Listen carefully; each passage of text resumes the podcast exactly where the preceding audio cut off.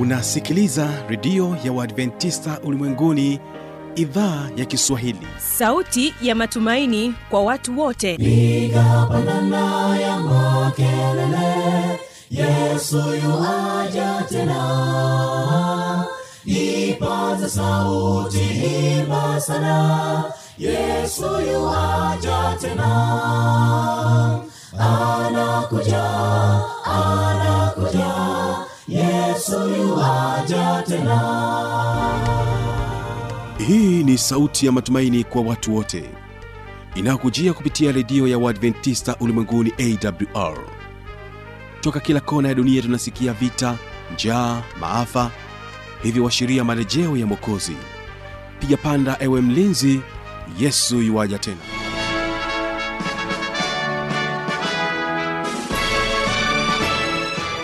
wa idhaa ya kiswahili ya redio adventista ulimwenguni awr inayokutangazia kutokea morogoro kwa masafa mafupi ya mita bendi 25 mpendwa msikilizaji kumbuka kuungana nami kupitia kisima fm kutokea kule nchini kenya kwa masafa ya 89.7 vilevile ungana nami kupitia awr tanzania naamini ya kwamba utaweza kubarikiwa sana. Hii leo msikilizaji ni kukaribishe uwe pamoja nami kupitia mtandao wetu wa www org.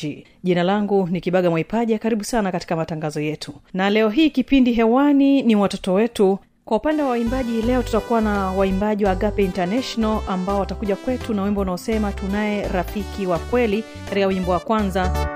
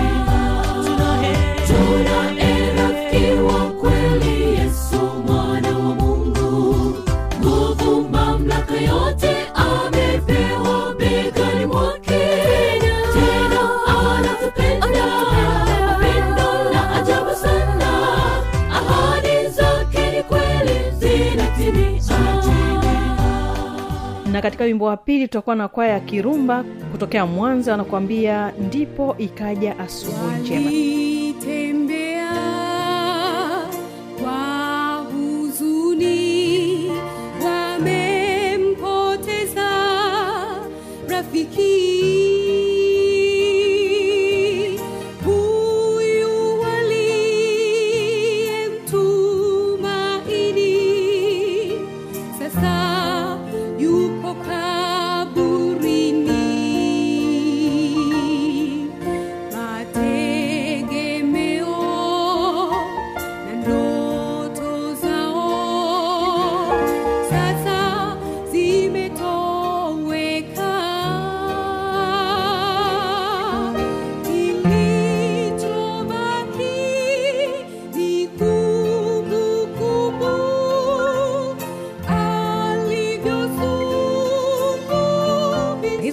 Ambazo tutakuwa nazo hewani hii leo awali ya yote ni kusii ungane nami katika kipindi kizuri cha watoto wetu. Hapa tutabarikiwa na kisa. Tutasikiza wimbo kwa kutumia ala za muziki lakini pia tutapata kuwategea sikio wanafunzi wa shule ya msingi nyandila iliyoko katika wilaya ya mvomero hapa mkoani morogoro wakiwa kwenye klabu yao ya afya. Nami tutajifunza mengi. Basi hawa pa agape international na wimbo tunaye rafiki wa kweli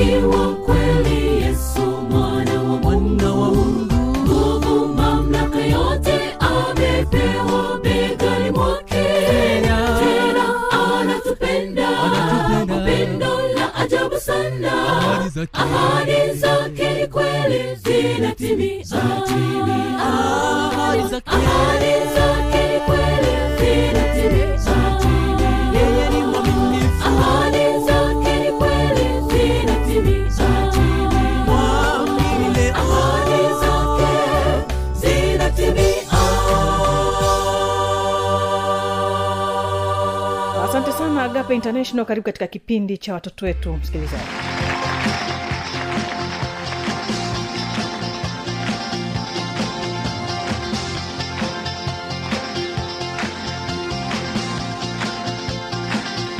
Habari zenu watoto. Leo tutakwenda kuzungumzia kisa cha ana. Je mnamfahamu ana?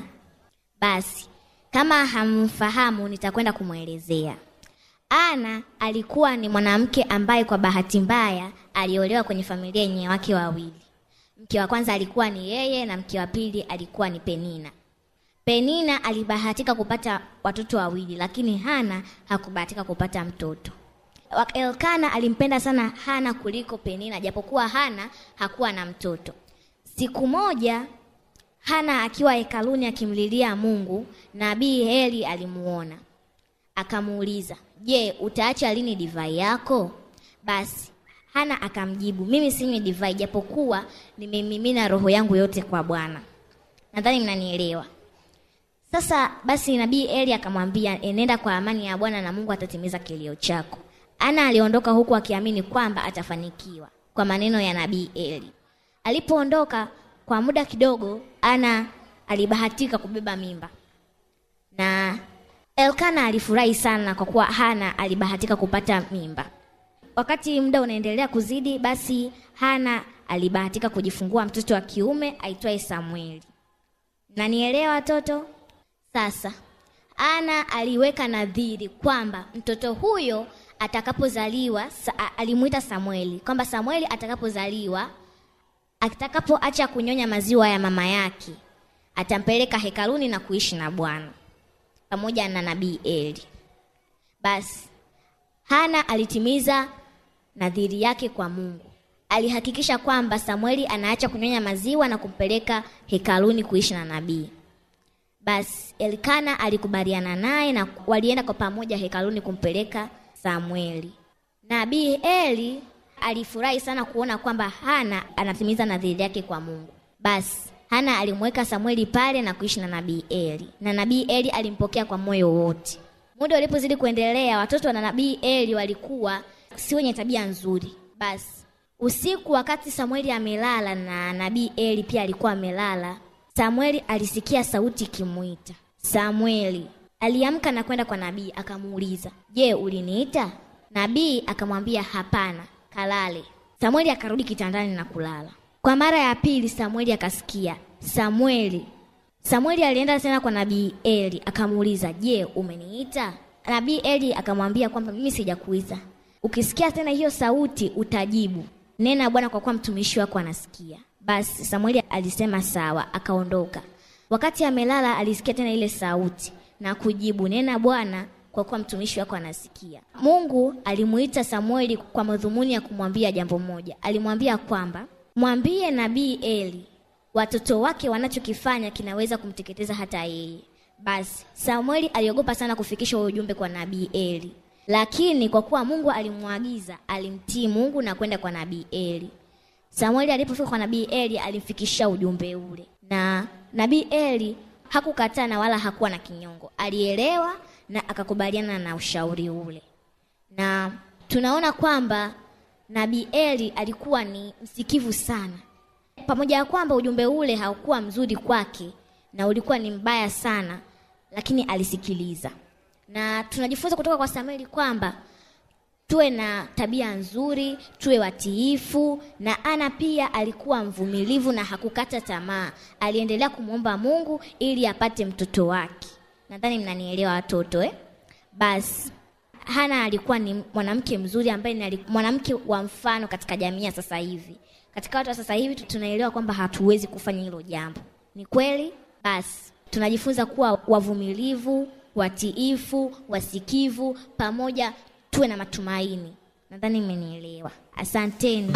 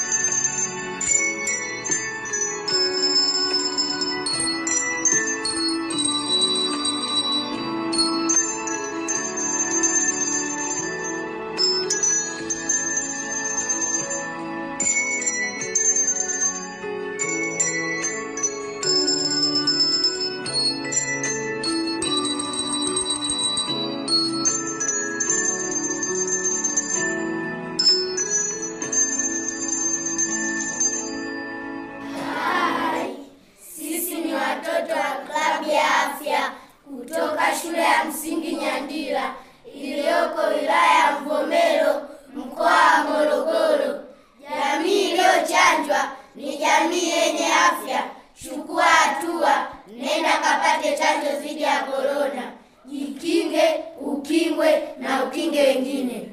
Afya ni nini? Afya ni hali ya mtu kuwa timamu kimwili kiakili, kiroho na kijamii. Ili tuwe na afya bora, hatuna budi kuyatunza mazingira, kwa sababu mazingira ni jumla ya vitu vyote vinavyomzunguka mwanadamu. Pia mazingira huundwa na viumbe hai na visivyo hai tunalishukuru shirika la Adraseti kwa kutupatia msaada wa elimu ya afya na mazingira. Ili tuwe na afya bora, hatuna budi kuzingatia kanuni zake ambazo ni mlo bora, mlo kamili, tuna mazingira naye ya kutunze, zingatia usafi na usalama.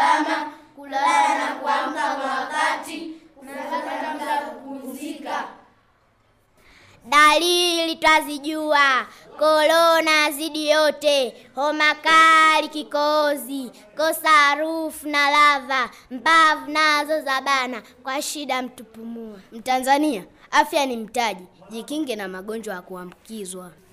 Miguu kichwa kuma vidonda na vyokoni. Nguvu mwili kutoweka. Chakula sio rafiki. Kwa shida mtupumua Tanzania, okoa maisha yako kwa dakika 30 za kunawa. ndugu yangu twakusihi kaa tusipuuze kinga imepatikana korona zuilika nenda kapate chanjo okoa maisha yako Mtanzania, jamii iliyochanjwa ni jamii yenye afya. Chukua hatua, nenda kapate chanjo dhidi ya korona. Andika Afya Club. Jikinge, ukingwe na ukinge wengine. Mimi nimechanja, wewe je? Nyandila Afya Club. Jikinge, ukingwe na ukinge wengine. funika mdomo na pua wakati wa kuoa au kupiga chafya Nyandila Afya Club. Jikinge, ukingwe na ukinge wengine. Ujanja ni kuchanja. Jinsi ya kujikinga na korona: kupata chanjo ya korona, kuvaa barakoa, kunawa mikono mara kwa mara, kaa umbali wa mita moja au zaidi, kuepuka kusalimiana kwa kugusana mikono, kuepuka misongamano. nyandila afya club Jikinge, ukingwe na ukinge wengine. nawa mikono kwa maji tiririka Nyandila Afya Club. Jikinge, ukingwe na ukinge wengine. Tunza mazingira yanayokutunza. nyandila afya club Jikinge, ukingwe na ukinge wengine. fanya mazoezi kuimarisha afya Nyandila Afya Club. Jikinge, ukingwe na ukinge wengine. Korona inaua, jikinge. Nyandila Afya Club. Jikinge, ukingwe na ukinge wengine. Afya ni mtaji. nyandila afya club Jikinge, ukingwe na ukinge wengine. maji ni uhai Nyandira Afya Club. Jikinge, ukingwe na ukinge wengine. Be positive, take action. Korona nawe korona. Moja, mbili, tatu. Korona nawe korona, gonjwa gani duniani? Umetisha mataifa,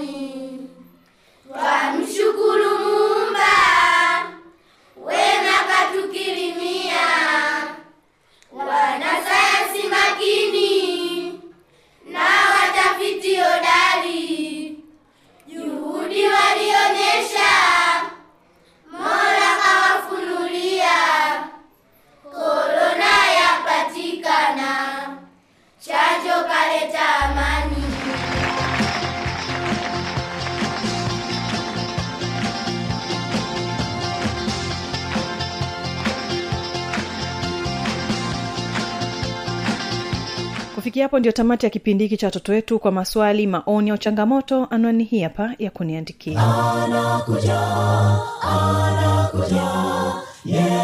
Yuwaja tena. Na hii ni awr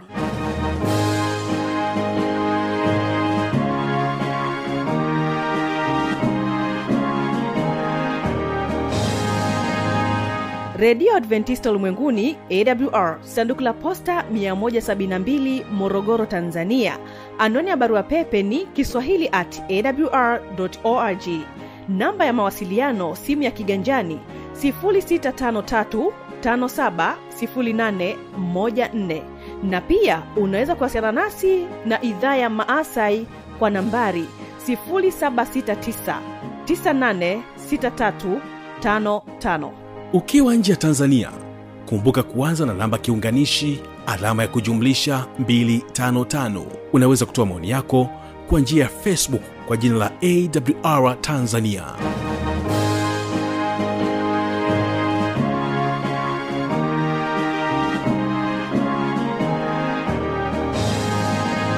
Kumbuka ulikuwa ukitegea sikio idhaa ya kiswahili ya redio adventista ulimwenguni awr pamoja nami kibaga mwaipaja. Napotoka hapa barikiwa na waimbaji wa kirumba wimbo ndipo ikaja asubuhi njema. Msikilizaji tukutane kesho katika vipindi vizuri kama vya leo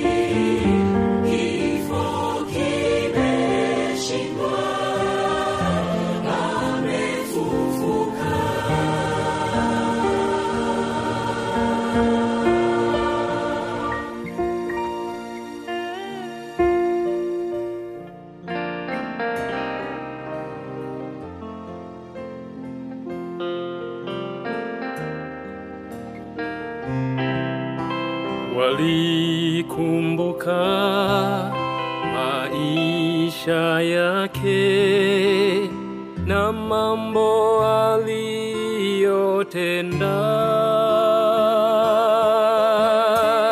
Hivi kweli yawezekana yametoweka kabisa